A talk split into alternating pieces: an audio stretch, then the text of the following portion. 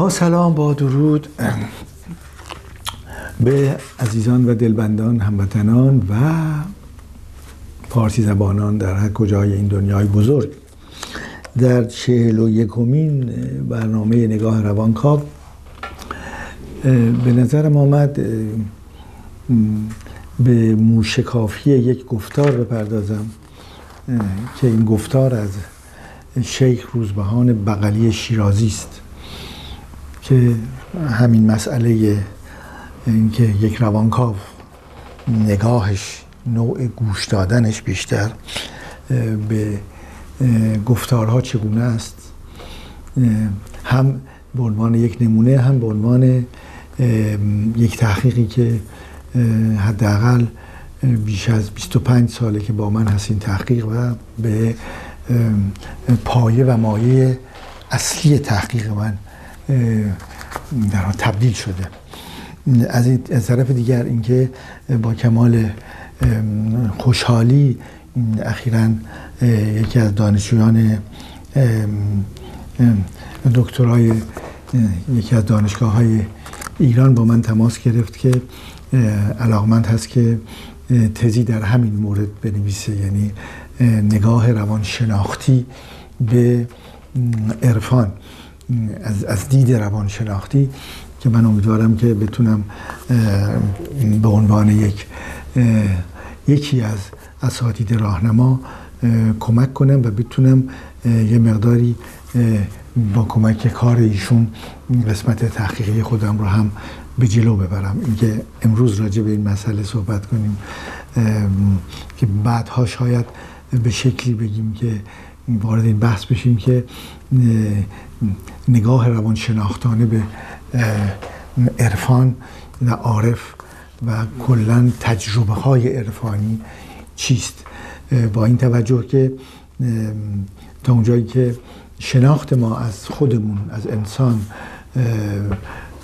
قدمیده به نوعی عرفان همیشه همراه فرهنگ انسانی بوده. یعنی فرهنگ عرفانی مثل یک شاخه در کنار فرهنگ های مختلف انسانی تا امروز آمده ولی هر زمان برای ابراز خودش از زبان اون فرهنگی که درش زندگی می‌کرده استفاده می‌کنه. به همین دلیل ما می‌بینیم قبل از اسلام در ایران این مبانی عرفانی و تجربه های عرفانی هستند.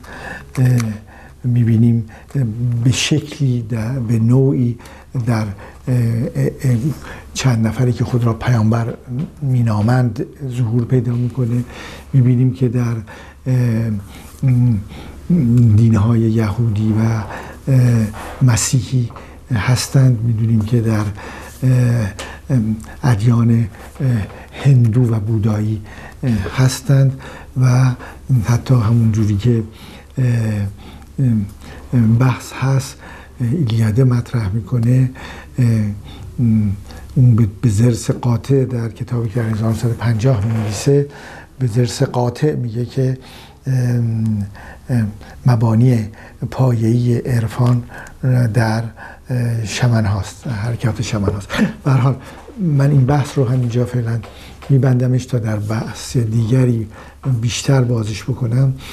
ولی این نگاه روانکاو رو به یک یک یک گفتار کوچک شیخ بغلی شیخ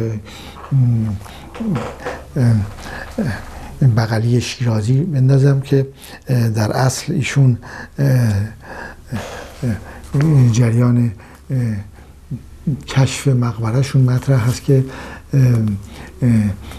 شناخت مدرن شیخ روزبهان بغلی شیرازی از طریق انسان وارسته به نام هانقی کوغبن شد این آقای هانقی کوغبن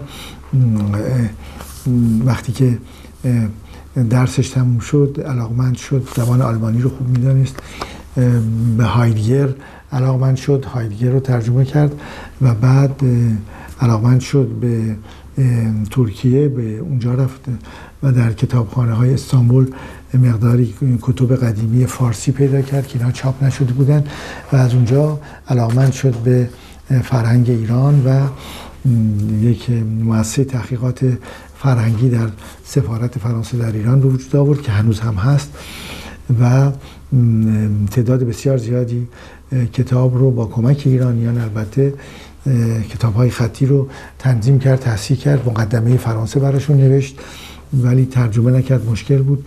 ترجمه و در تمام تحقیقاتش به یک نکته بسیار اساسی دست پیدا کرد که در باستان شناسی شناخت ما بهش اعتقاد داریم که هیچ هیچ زمینه فرهنگی در هیچ کجای دنیا خلق و سایه نیست. همونطور که در شبکه تکامل می‌بینیم که هیچ گیاه و هیچ حیوانی یک دفعه خلق نشده بلکه تبدیل شدن به هم از بالا به پایین. از آمیب و باکتری بگیرید تا انسان امروز ما مرتب تغییر کردیم تبدیل شدیم. پس در باستان شناسی شناخت شناخت آنچه که ما دستاورد انسانی است مجموعه دانش و شناخت و هنرمون یک باره به وجود نیامده. همه اینها به تدریج به وجود آمدن. بهش میگیم باستان شناسی شناخت.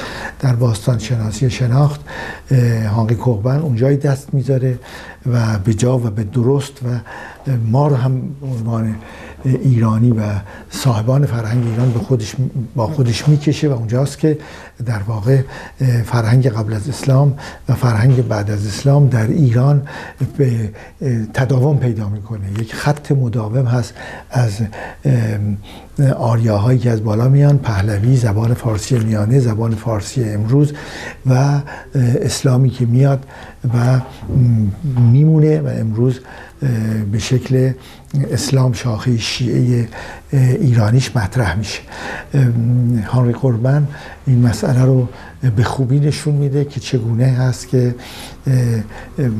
شیخ اشراق سهروردی شیخ روزبهان بغلی شیرازی حتی میره جلو تا حافظ و بعد شیخیه و بقیه به چگونه ما تحت تاثیر اسطوره های ایرانی و به ویژه اون قاره هشتم یا جهان سوم که به اون هم خواهیم پرداخت در موقع لازم که اون زمینه ای چگونه در زبان فارسی به شکل طبیعی خودش استوره در زبان میمونه و زبان فارسی تا امروز مقاومت کرده ادامه پیدا کرده تعامل کرده با زبانهای دیگه. لغت گرفته ولی ساختارش عوض نکرده و این لغت ها غنا دادن به فرهنگ فارسی لغات عربی در مسائل علمی و فلسفی به سوی ما آمدند خوش آمدند. ولی این, این لغات دستور زبان ما رو ساختار زبان ما رو اون چیزی که در واقع استوره درش نهفته است. اون رو عوض نکردن به همین دلیل ما همون استوره ها رو با خودمون هم می‌کنیم. و این حمل استوره ها باعث شده که مردم ایران یک پارچگی فرهنگی خودشون رو در این شش هزار سال گذشته حفظ بکنن. این یک و این رو هامی کوبن برای اولین بار نشون میده. به همین دلیل هم مسئله به نام فلسفه ایرانی مطرح می‌کنه در قالب فلسفه اسلامی. یه فلسفه است و عرفان ایرانی رو مطرح می‌کنه در قالب یک عرفان کلی اسلامی و عرفان کلی جهانی. که این خط عرفان ایرانی رو مطرح می‌کنه. یک توضیحی بود برای اینکه یه کاری رو که من سالها پیش همونجوری که گفتم 25 سال پیش شروع کردم با هم یک تکیش رو نگاه بکنیم ممکنه چندین بار طول بکشه. عزیزان اگر علاقمند باشید با هم میریم جلو. و این گفتار از روزبهان بغلی شیرازی است در کتاب ابهرالعاشقینش که میگه که این نادره نگر منم ما بر من بی من عاشقم. من اما بر من بی من عاشقم. حالا این رو اگر بخوایم فقط از زاویه گفتمان یک عارف نگاهش بکنیم که بعد البته با گفتمان های دیگری هم میشه به این نزدیک شد. ولی بیایم فعلا به عنوان یک عارف بشنویم این رو. از یک عارف آمده این.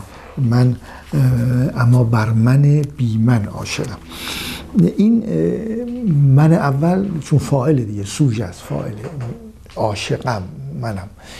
این فاعل اول من اول فاعل سوژ است. من آگاه هم من آگاه هم دارم اعلام می‌کنم. نظرم رو اعلام می‌کنم حضورم رو اعلام می‌کنم. عاشق بودنم رو اعلام می‌کنم. پس من عاشقم. سوژه و فعل. ولی موضوع این عشق چیست؟ مفعول این عشق چیست؟ این در واقع من دومه. من حالا بر کی عاشقم؟ بر من بی من. اون این من دوم یک من کلیه. من جامع هست. من یگانه است. من نیست که داخل و خارجه. من نیست که انسانه. از گذشته های دور آمده. من نیست که در مجموعه انسان هاست. با حضور دیگری است. یک من کلی است. یک من جامعه و یک منی است که باز یک انسانه. نزول می‌کنه تا حد یک انسان و میره بالا صعود می‌کنه به سمت مجموعه انسان ها من نشانی از بقیه انسان ها دارم. من هستم چون دیگری هست و من در مجموعه دیگران هستم. این منه. اما این من من بر من بی من ازش یه من دیگه بر میداره از تو این من کلی از این من جامعه این منی که هر کسی می‌تونه باشه. من انسانی. من سوم از توش بر میداره این من سوم در واقع چیست که از من جامع برداشته میشه و من بر اون عاشقم. این, این من سوم این من خودخواه فرد امروزی هستم که زندگی می‌کنم و فقط خودم می‌بینم. این قسمتی از اون من کلی یک من جزئی درش نهفته است. یک منی است که منم منم از همونجاست منم منم زدن. اونجایی است که احساس وجودی تنها احساس وجودی فردی احساس وجودی که از اون کلیتش میاد بیرون. به یک خودشیفتگی غافلانه ای می‌رسه غافل میشه از اون من کلی. اونو باید از توش در بیاریم.